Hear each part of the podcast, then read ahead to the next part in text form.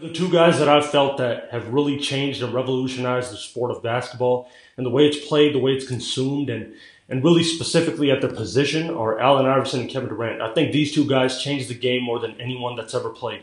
Um, Iverson being, you know, started the trend of before him, you didn't see guards at that size and from 5'10 to like 6'3 that would go up, go out and put up 30 a game season after season. You know, Iverson averaged 30 at the height of 5'11 four times in his career, for the fifth time being his playoff career average was 30 a game. You didn't see guards dominating the game the way he did, taking games over, putting up Jordan and Kobe type numbers at that size. That was unheard of. Now you look at the league, the whole league is the top tier of guards, the Kyrie, Steph, the Kemba, the Russ, the Dame. You know, they're in that tier because, yo, we can go give you 25. We can go hit game winners for you. We can take the most shots on the team, create shots, make difficult t- shots. Iverson's the reason the pure point guard kind of started to fade.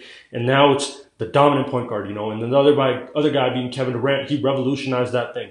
You never saw seven footers handle the ball. You never saw seven footers sell shoes, sell jerseys, you know, be marketable, you know, be as popular as he is. You know, they never had that type of club. I've been over this before. And now you got guards, guys coming into the league, seven footers, and kids playing high school basketball, six, ten, and up.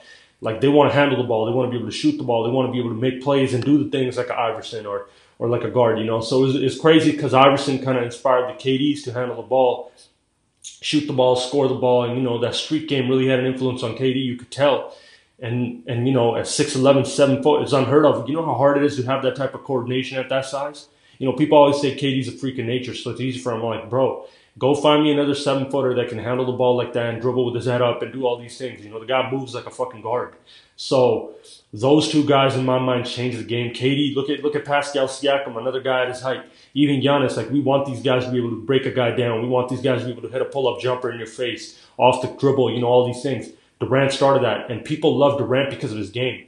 Laid back guy for the most part, you know, he, he's not out there, he's not looking for star power and, and things like that and fame.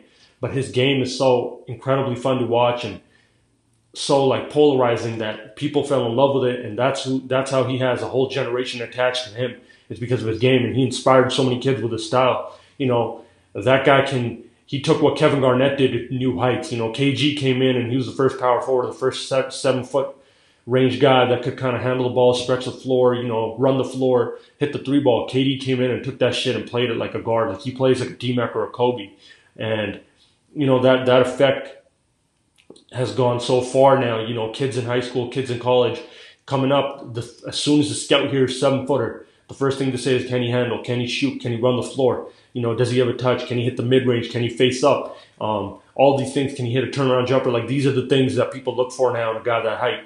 He almost kind of the way same way Iverson kind of made the pure PG fade out. Kevin Durant's the reason that you don't see bigs down low pounding and all these things because they're like, yo, that shit is boring for us. You know, it is what it is. People, older guys might hate that, but I've seen so many guys. You know, they're like, yo, I want to be able to shoot the three, man. Come on, I want to be able to take six, seven threes a game and, and dribble and run and, and all these things. You know, I mean, it's cool, it's flashy, it's the shit that works. Kevin Durant said, yo, I'm going to take this and I'm going to make it popular. Not only that, I'm going to make it dominant. I'm going to make it winning basketball, championship basketball. You know, I think he's the best player in the game, and the best player in the game is doing all these things at that height unheard of. You know, he really quietly revolutionized the game. Iverson, this golden age of point guards we're in is because of him.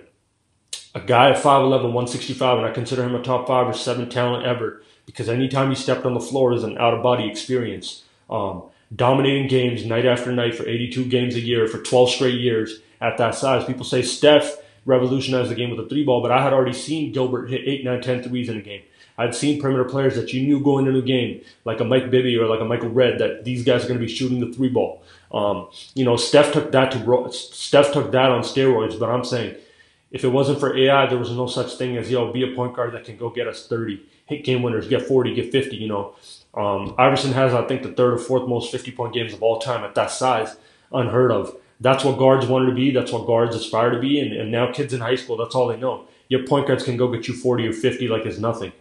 That's because of Iverson. That's the Iverson effect. And then the KD effect is big guys, seven footers, you know, being lean, being smooth, being fluid, being, you know, being athletic enough and mobile enough to do all these things on a basketball court and play like a guard. So I think those two guys, I consider them both top five, top 10 talents the game has seen, but also the most unique and important figures in the game. And I think their effect is going to live forever.